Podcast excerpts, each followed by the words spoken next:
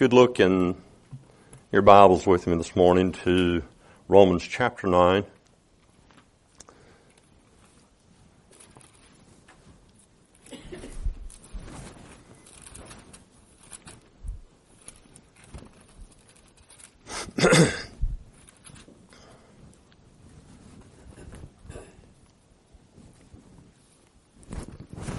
Most of our labor this morning will be off of verse 22, but we're going to be a few mo- moments getting there. And so let's us read together this word, starting uh, with I'm sorry, I got new glasses. Verse 8.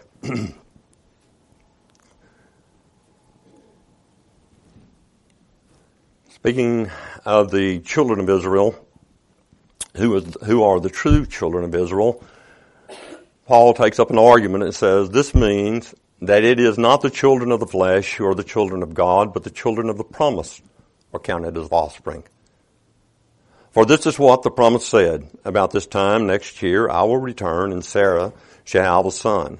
And not only so, but also when Rebekah conceived children by one man, our father, our forefather Isaac, though they were not yet born and had done nothing either good or bad, in order that God's purpose of election might continue, not because of works, but because of him who calls, she was told, the older will serve the younger, as it is written, Jacob I love, but Esau I hated.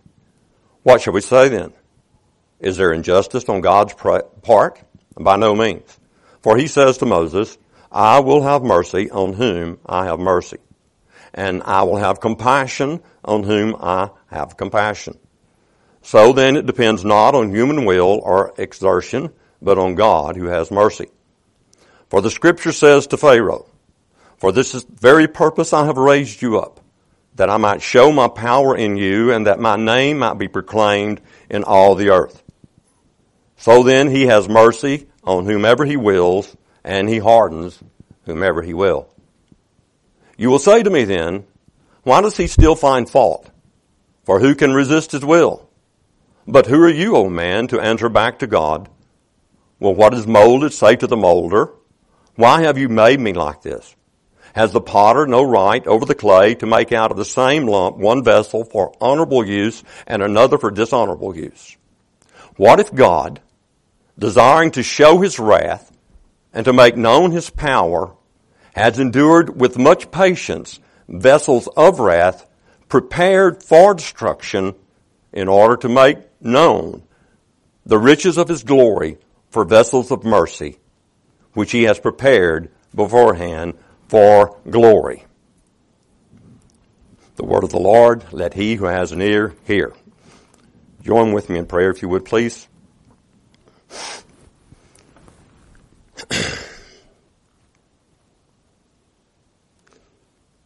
I pray, Father, that you would help me this day for your name's sake and in the name of Christ my Lord, by the working of your Holy Spirit in me, to proclaim this day your name and to ascribe greatness to you who are our God. Ascribe greatness to you who are the rock whose work is absolutely perfect. A God of faithfulness and without iniquity. Proclaim you who are just and upright. And grant this morning, Lord, that your word, that it be brought home to each person here. Each person who hears the sound of my voice, God, help me that as I seek to do that which you have put me here to do, sent me here to do, may I do it in such a manner that those who hear may feel and know your word, O God, to be quick, to be powerful, to be a discerner of the thoughts and the intents of the heart. And if I, I pray, Father, that if there be any unbeliever among us here this morning, that he may have the secret, secrets of his heart made manifest and give glory to you, O Lord. I ask, Father, for the weary, the people who are tired among your children, that your word may be as honey from the honeycomb this morning, and that that word may refresh them, Lord, that those who are confused by all the things that are going on around them, confused by the darkness, may know your glorious light and your leadership, Lord, and the comfort of your rod and staff. And I pray for those who are faint in their labor, that are seeming to grow weary in well doing, that you would grant that they might come closer to you who are the Good Shepherd. And from that burden that they carry, find rest and peace of mind, a peace of mind that surpasses all understanding. It's in Christ's name and for His sake that we ask this, Lord. Amen. Amen. I'm going to be looking at a subject that is not popular at all this morning out of Romans chapter 9. But what led me there in the last few weeks is the recognition of the fact that there is not a fear of the Lord in the midst of his people. There was a list of things in 1 Corinthians chapter 6 verse 9 that it is very plain that if you practice these things, adultery, homosexuality, and such perversions, you will not inherit the kingdom of God. And yet it is though people pay no attention to that. They keep saying, we're okay. They seem to ignore what God's Word has said. Mark was teaching last week out of Psalm chapter, Psalm 90. And he mentions the fact in his material he was going over last week out of 1 Corinthians 15 that we're going to die. We're going to face God. We are going to face Him and He is going to judge us. And I was thrilled with that because I had been studying out of 2 Corinthians chapter 5 where Paul is talking about we're going to be put off this tent. We're going to face God. And we're going to give an answer for the deeds that we have done in the flesh. The works that we have done. He is going to judge us according to those things. Now, I'm not entering into works righteousness here. But we need to be very careful what we do and what we don't do. And Paul in 1 Corinthians, 2 Corinthians chapter 5 verse 11, after he warns the people about the fact that they're going to face judgment, and at the end of the, his letter, in the very end of the 2 Corinthians, after telling the people, I've, this is the third time I've come to you, the result of what I'm saying to you, I want you to look at it and I want you to examine yourself to see whether you be in the faith or not. Test yourself. And he says, in light of the fact that we're going to face God, we're going to give an answer for the deeds that we have done. He says in verse 11 of 2 Corinthians chapter 5, therefore knowing the fear of the Lord we persuade others. Knowing that fear. And there's something that most people don't like to talk about. Indeed, if you start talking about you should have to other, some people a healthy fear of the Lord, you talk to them that about the fact that it is God that is in them, both to will and to work and to do His good pleasure, and so they shall therefore work out their salvation with fear and trembling because of who it is that indwells them. Don't they know that the Spirit of God indwells them if indeed they are Christians? Don't they understand who God is? But people resist that. They will even fight you and say, I have no reason to fear God. I have no fear of God in me. And they get actually belligerent because of these things. They don't want, they don't want to face this. Now, we talk about the fact that we should love God, and we do love God, and God loves us. As a matter of fact, in that same chapter, in 2 Corinthians chapter 5, after Paul has said knowing the fear of God, therefore we persuade men, and he gives some more comments, and he said, now the reason that we do this is because the love of God controls us. The love of God compels us. The love of God controls us and compels us to tell men the truth about who God is and the need that is actually in their life. And that if they practice those things, regardless of who they say they are, that are mentioned in 1 Corinthians chapter 6, starting with verse 9, they will not inherit the kingdom of God. Will not. That's really not hard to understand. Not at all. And so we warn them because we know the fear of God. In Deuteronomy chapter 10, there's something that the Lord says.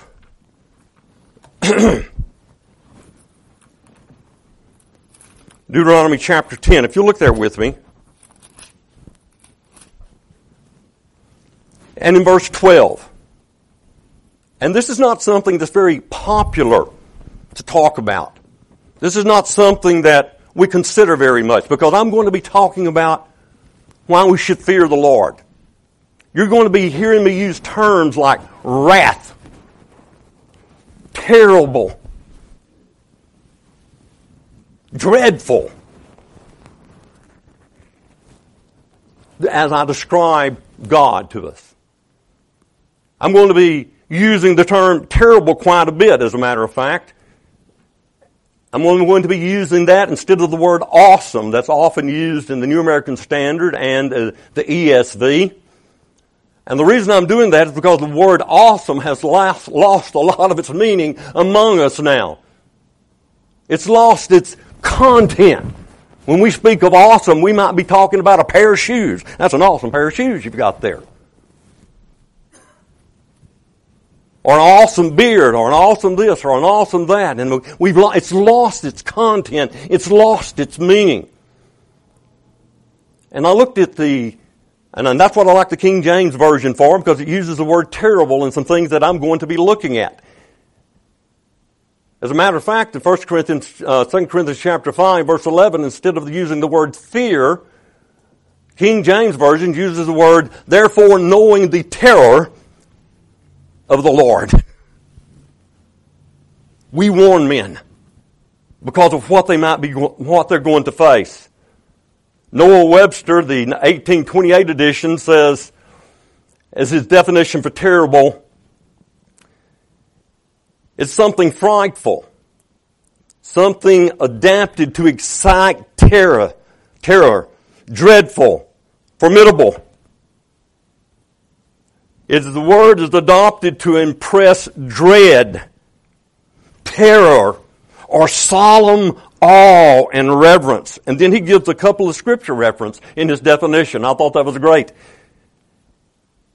He uses a term out of, he used a, uh, an example out of Deuteronomy. The Lord thy God is among you a mighty God and terrible. Out of Psalm 99:3, he uses it again and he speaks of what, how the people should approach God. He says, let them praise thy great and terrible name, for it is holy. Holy, holy God. In Deuteronomy chapter 10 verse 12, the Lord is speaking and he says, And now Israel, what does the Lord your God require of you? but to fear the Lord your God, to walk in all his ways, to love him, to serve the Lord your God with all your heart and with all your soul, and to keep the commandments and statutes of the Lord, which I am commanding you today for your God, for your good. And behold, he's saying, behold to the Lord your God belongs heaven and the heaven of heavens, the earth with all that is in it. And yet the Lord set his heart in love on your fathers and chose their offspring after them. You above all peoples as you are this day. There are things in the scriptures that are revealed to us, things that are shown to us in God's Word, things of which it is our duty to believe. We're supposed to believe them even if we cannot comprehend them. Even if we can't understand them. These things have difficulties surrounding them. But God has not seen fit to explain them. And because He doesn't explain them, they become trials and exercises of faith and humility in our life. We accept so many things by faith and rightly so. We humble ourselves under the mighty hand of God because God has said, this is who I am and this is what I expect of you. This is what you're supposed to do. Don't add anything to it. Don't take anything away from it.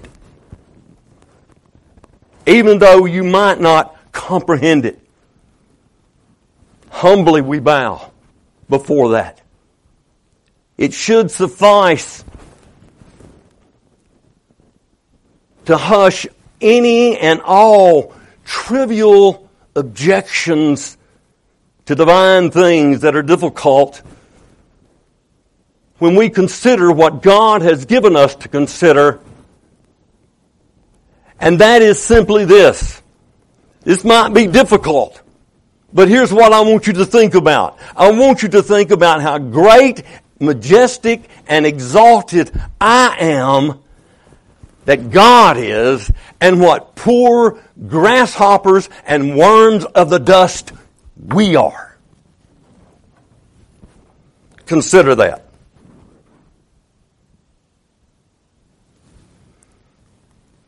There are things that are taught in God's Word because it is the glory of God being revealed there.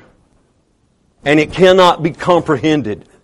It is in God's Word because it is God's Word and there are things which we, as I've already said, are required to believe even though we cannot reach them, even though they are beyond us.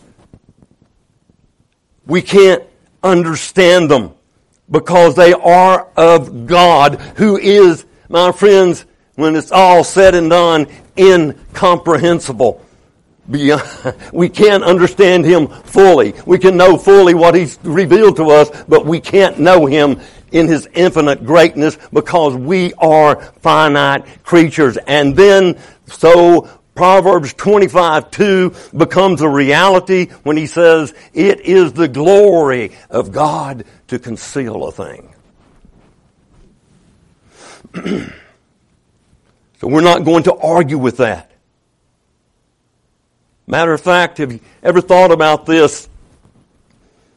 This is how God answered Job when he answered Job from the whirlwind at the end of the book of Job. He didn't explain to Job why he did the things which he had done. He didn't explain to Job things which had caused Job to stumble and say things presumptuously that caused Job to stumble and object to things. God didn't explain that. But you know what he did? Read it. Go home tonight and read it. When God begins to answer Job out of the whirlwind, he only showed him something of his glorious, majestic greatness and Job's own nothingness.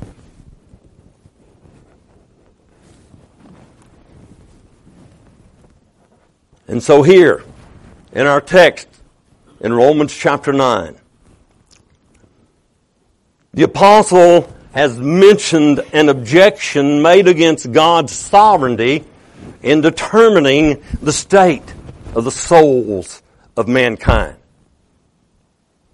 And he replies to that objection only by putting us in mind of how very foolish, how very, very, very foolish it is for the creature to reply to the Creator. That's the, that's the only way, that, that's the only way he responds to it. And this teaches us what we've been singing about, what Mark has been praying about this morning, that God is our sovereign, and listen, He is our sovereign and the absolute disposer, capital D, as the potter.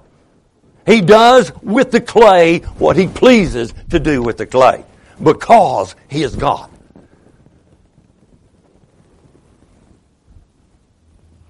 The doctrine that is objected to here that we read in Romans chapter 9 is that God shows mercy to some and not to others. And He does that according to His free and sovereign will and according to His absolute decree. They object, the objection that's being made is that He hates some and He loves others before they're even born or done anything good or done anything evil. They object to the fact that he says, I will show mercy to whom I will show mercy and I will harden whom I will.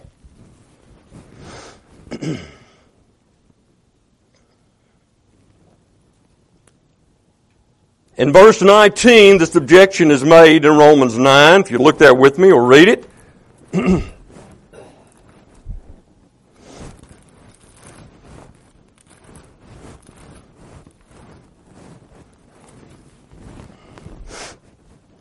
And you will say to me then, why does he still find fault? For who can resist his will? In other words, if it is the will of God that some men be hardened, why are men blamed and judged for being hard hearted? And verse 22, our text that we're really going to be working off of is part of the answer to that question. A potter, I would say to you, has, and I've already said, has a right and he has the power to do whatever he pleases with the vessel that he makes. Whatever he pleases. God endures, let's read verse 22 together.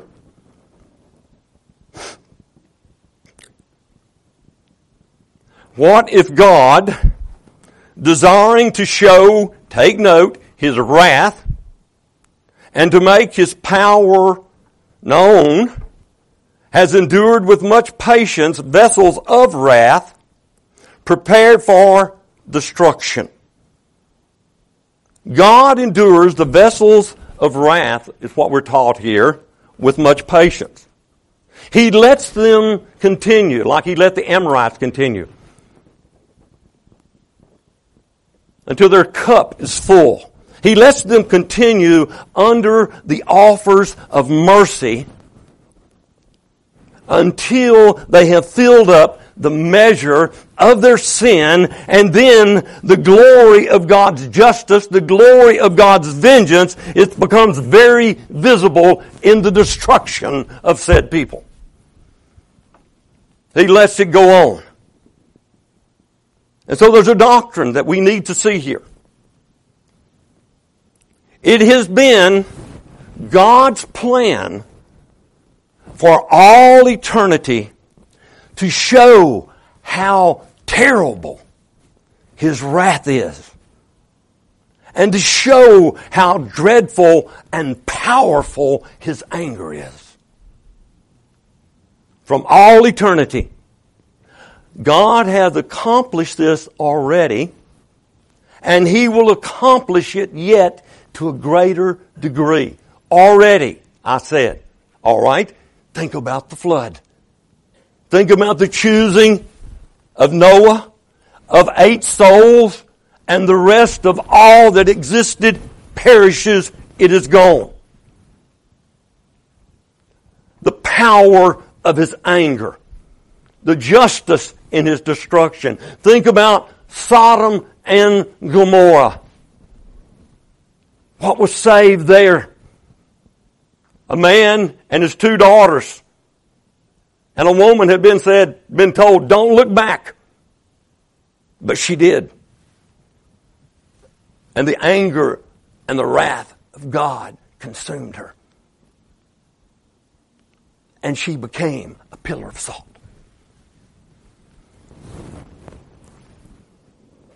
See, some of you start to sweat and swallow. That's okay. God will have it known, my friends, how desirable and valuable His favor and love is. But it is also His will that it should be seen and known how dreadful His displeasure is. We're playing with fire, and we can't hold it to our breast and not be burned. It is to God's glory that the terribleness, the terribleness of His anger should be manifested. Whatever, listen, whatever is true concerning God is part of His glory. Whatever it is that's true. He says, vengeance is mine. Vengeance is mine, saith the Lord. I'll take it. Why is there going to be vengeance? Because people have neglected His word. They have no fear. Israel had no fear of God. What He told them to do in Deuteronomy chapter 10, and He had vengeance on them. He sent them into captivity. They died in the wilderness. They never received the promise. There was no fear of God in them.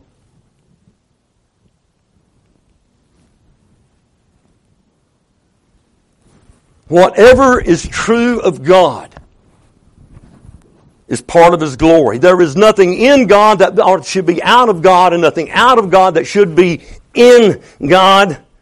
And everything that pertains to God contributes to His glory, the glory of His divine nature.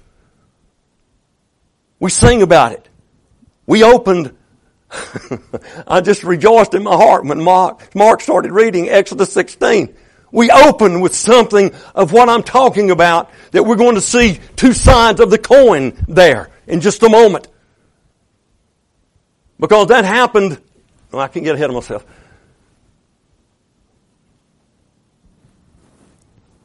God is glorious. And the more anything pertaining to God is known and manifested, the more God is glorified and the more His glory is proclaimed and declared. Whatever it is. That's why I prayed out of Deuteronomy chapter 32 actually was led in my prayer by the prayer of Moses at the end of his days with you this morning. All his works to glorify him. And it was his end in causing there to be any other being beside himself is that in that being he should be glorified. His creation of the heavens and the earth, and He is the Lord of the heavens and the heavens, heavens, and the earth and all that is in it. He's created it is for His glory. And God does not see fit, my friends, that one glory of His nature should be manifest and not the other. And right now it's all about the other. And the, the other should be talked about. Um, it should be. The love of God compels me to talk about the, not today what I am talking about. To tell others that yes, you need to fear God. We as a church need to fear God. We as a denomination, the PCA needs to fear God.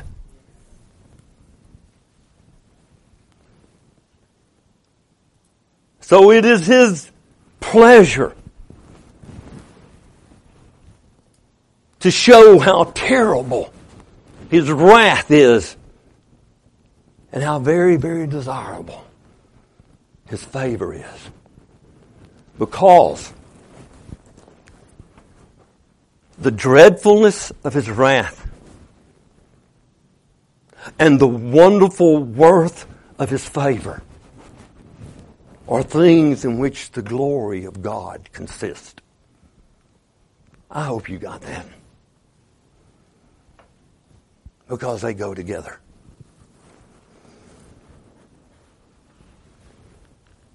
In showing how terrible and dreadful the anger of God is, the greatness and the majesty of God appears.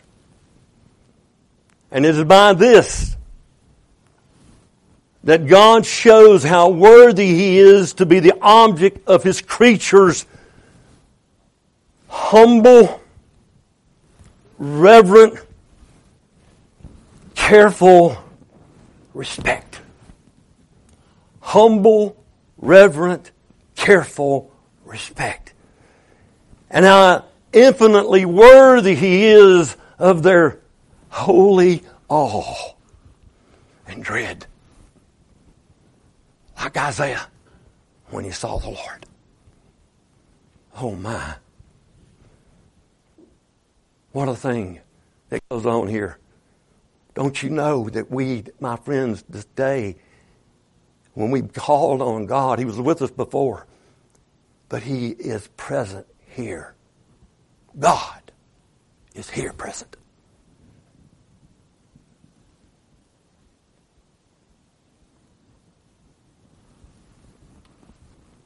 Psalm 29, 1 and 2 says, We are to, to ascribe to the Lord the glory and strength.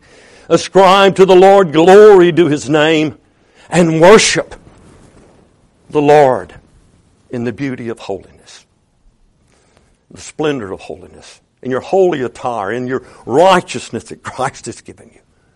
That's how we come before him. The terribleness of God is often mentioned in Scripture, and I, you could, I, Go home and get your Strong's Concordance and look up the word fear, look up the word wrath, and look up the word terrible and terribleness and, and pursue the teaching of God about Himself in the Word of God, in the revelation that He has given you of Himself. Psalm 66, the psalmist says, Come see the works of the Lord. He is terrible in His doings toward the children of men. He says again in Psalm 68, Oh God, you are terrible out of your sanctuary. From your sanctuary comes fire and lightning and holiness. And Nehemiah chapter 1, if you read his prayer, and I often do because I love to pray it with Nehemiah, he speaks of God and he says, O Lord God of heaven, a great and terrible God. I don't think awesome works for us there anymore, not with what we've done with the word awesome. We just kind of take the word awesome and go, oh, yeah, yeah, yeah. God sees fit, my friends, not only to declare this, but to show it and make it appear in fact. He doesn't merely declare by His word that He is holy, but He shows it is so by His acts. I will be sanctified by those who draw near to me. Sons of Aaron. This is the way the high priest shall enter into the holiest of holies. Because I am holy, you are also to be holy. And you don't approach me frivolously, without humility, without carefulness, this is the way you come before me. Now I'm going to get somewhere else if a clock will let me. But this has to be said. He doesn't only declare that he is good and that he is gracious, but he glorifies his grace in his gracious works, does he not? The gracious works that we were singing about. We see both sides of the coin. We see the wrath of God, the anger of God, the power of God's anger, and the dreadfulness of God's actions when Pharaoh is pursuing Israel. And he comes after them and God presents himself as a pillar of fire before them then to protect the Israelis from the fury and the power and the wrath of Pharaoh. But they can't touch God's people. God in His love and in mercy is preserving His people. He's showing His power. He's demonstrating this act. And so, the children come across on dry ground. And the cloud and the fire is removed and Pharaoh pursues. And guess what happens? The power of God's anger, God's wrath, came upon Pharaoh and all of his army after even Egypt had been plundered and he and all his chariots are cast into the sea. They're drowned. They are no more. But think about it. Think about it. If you had been standing on that Red Sea shore, we've got the wrath and the power of God's anger and Pharaoh and all of the company of Egypt had been being warned about it for ten plagues. But they would not repent and they still pursued an evil means, an evil desire in their hearts. But here on the other side, here's Moses and he gets a new song. I will sing unto the Lord for he has triumphed gloriously. The horse and the rider cast into the sea. The Lord is God and I shall praise him. My Father is God and I will exalt him. Not only did he sing it, but you read a little farther over in Exodus chapter 15, and Miriam and all the ladies take their timbrels and they take their whatever they had to bang together and to make joyful noise unto the Lord, and they dance and they sing the song of Moses on the Red Sea shore. I get goosebumps. To have been there. To see that glorious, awesome terribleness and majesty and holiness and power of God working against all that is evil and preserving His own. And so, He declares and He shows Himself holy. He not only, as I said,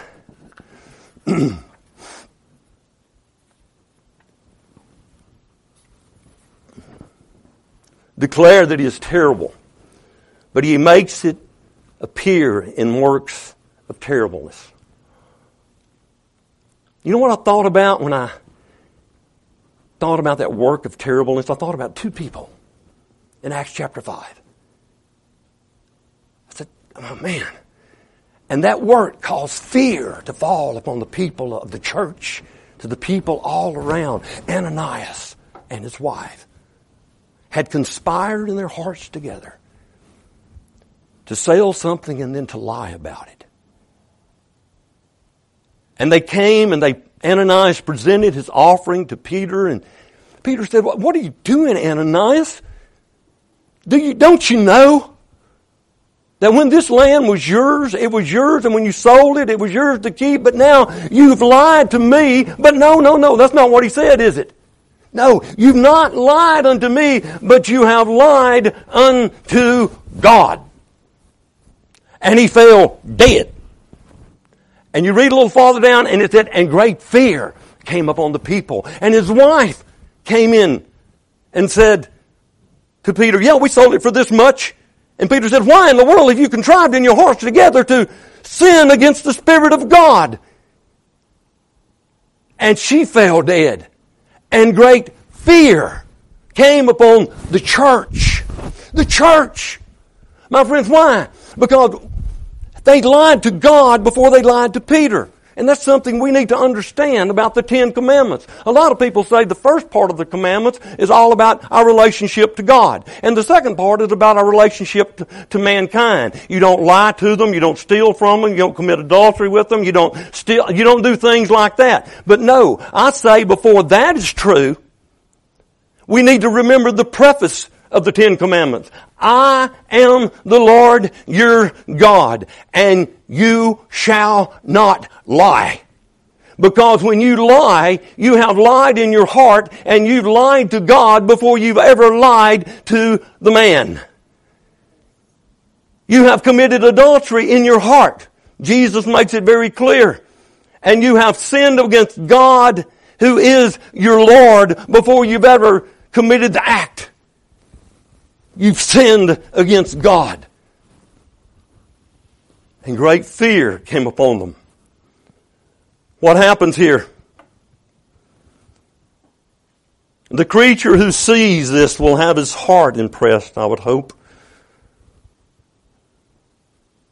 with a sense of his fearful and awful majesty. And then accordingly,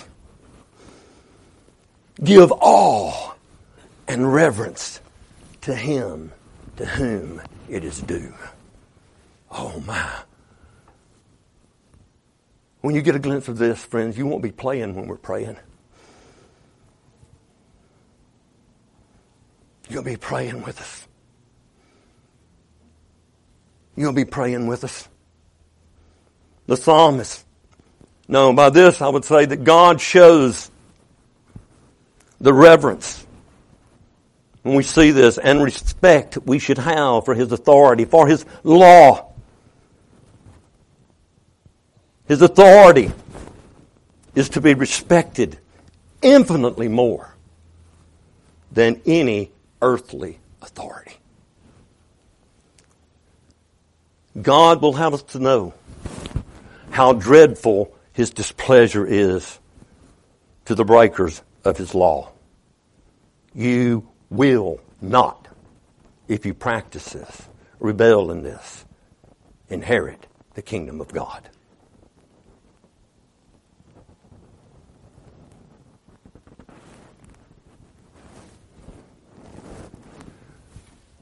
The psalmist speaks in Psalm 90 of the powerful, the power and the terribleness of God's anger. And it is a thing that is actually unknown in the world. He says in verse 11, not all of it, but he says, Who knows the power of your anger? Nobody. We don't know the extent of it because it's infinite. It is infinite. And it is so glorious, we can't even begin to understand it. It is among the other inconceivable things of God. And so it's fitting that we as creatures should see that that we should see this, that we should uh, that we should be struck with it and have a sense of the power of God's anger. And we should be made aware that God is to be feared vastly more than any other being or thing. America is in dread. Right now, today, churches are not meeting. We're not going, and it's right that we don't do it because if it was a flu epidemic, we would have done the same thing that we did here this morning. But people are in dread and they're preparing in the point of fighting one another and hurting one another for what they think might be going to come. They're in terrible dread of this virus that's spreading. They're afraid of it. They call it, oh, oh, it's a terrible, terrible thing. And it is. But it is nothing compared with what we're talking about here today. America, wake up to who God is. And yes, I believe with all of my heart that Brother Piper is right. It is God in control of this. America needs to wake up and not just pray about this virus, but understand it is the hand of God. God's providence. In His government of all that is, He's in control of what's going on.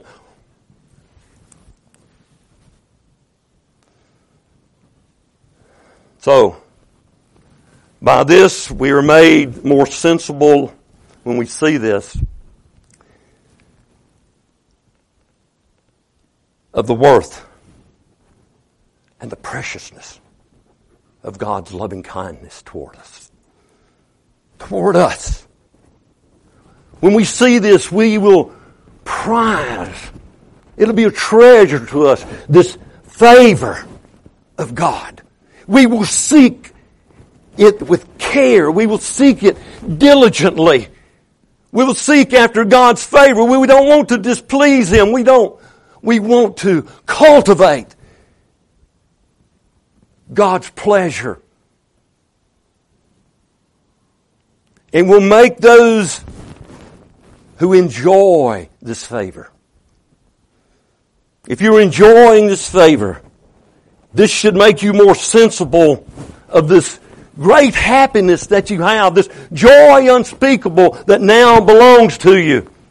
We realize now that His loving kindness is better than life. And if we are by God's free grace admitted to a place where that we might know Him and enjoy the smiles of His face. You know where that comes from? the smiles of his face? 1 Corinthians 4. Now may the God who said for light to shine out of darkness shine in your heart to give the light and the knowledge and the glory of God in the face of the Lord Jesus Christ. We come to that knowledge of His favor only in the Lord Jesus Christ. That face smiles upon us reaches out to us. And if we have been embraced and we know we've been embraced in the arms of His love, and we rejoice in the cross of the Lord Jesus Christ, we glory in that by which the world has been crucified unto us and we unto the world. We see that.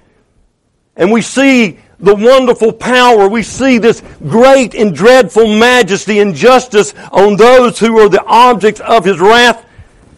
How much more will this, my friends, make us prize, prize the precious blood, prize His love, and it will double the sweetness of our joy to understand this and we'll get on our face and we'll cry out to God, thank you God for your sovereign grace which alone made me to differ from any other man.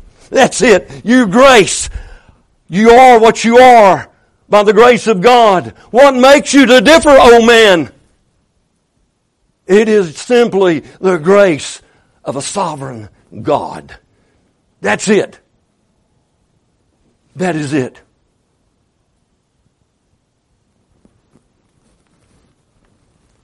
And this is something we're taught, and I'm closing with this in the verse following our text, which is verse 22.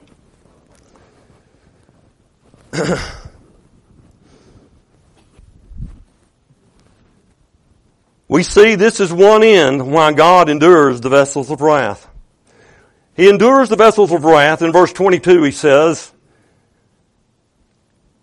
What if God, desiring to show his wrath, Think God would desire such a thing? I'm afraid so.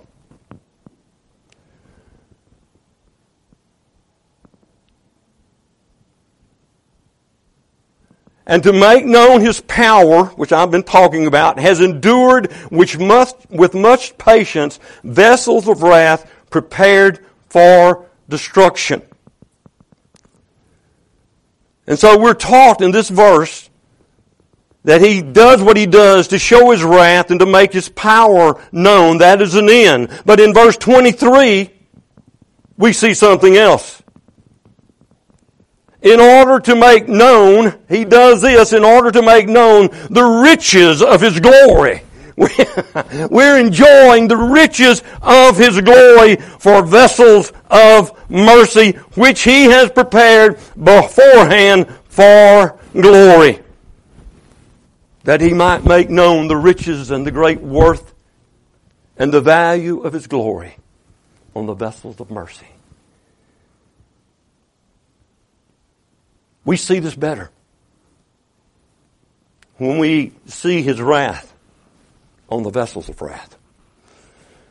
My friends, look around. Think about the history of the church. Think about the history of this world. I ask you this day, are you are you aware of his terribleness as well as of his grace? Do you have a sense of his awful majesty and terrible wrath against sin and a sense also of his wonderful grace? They go together. They must go together. Without the sense of one, there can be no true sense of the other. And without a sense of both, the idea of God is imperfect. It is not a true revelation of His nature and glory. It's not. Do you know these things? Have you experienced this glorious joy, unspeakable and full of glory because you've seen what you deserve? And then you've seen Jesus. You've seen the Father sending the Son. You've seen Him absorbing the wrath, the terrible. You don't even understand the death of the King until you understand the terribleness of God's anger and wrath what he was absorbing there on that day on your behalf. What he took to himself that you might sit here, an object of his grace and love this morning. Does your heart reach out in praise and thanks for you choosing me, separating me? If it hasn't ever, May it this morning. May you behold the glory of the one true God in this house this day. Is my prayer for you and me. Let us pray. I ask you, Almighty God, to grant this day, grant it, Lord, since you have redeemed us by the death of your only begotten Son, grant that we might set a course that we might not ever interrupt your favor by our ingratitudes or rebelliousness. But may we, God, by your grace, so live in obedience to your word, in obedience to the gospel, that we might be finally brought to the perfection of that grace that is working within us even now. And may we, O oh God, walk by your grace more and more every day in true righteousness until we are finally gathered into your heavenly kingdom and enjoy to a fuller measure the inheritance that has been promised and obtained for us by Christ, our sovereign Lord and King. Into your hands, O oh God, we commit our hearts and souls and all that we are. Have your way with us, O glorious potter. For we are the clay. And we humbly bow in Jesus' name. Amen. Amen.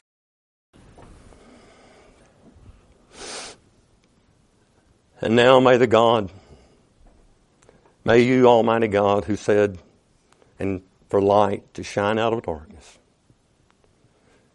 give the light of the knowledge of your glory to these people in the face of the Lord Jesus Christ. In Jesus' name, amen.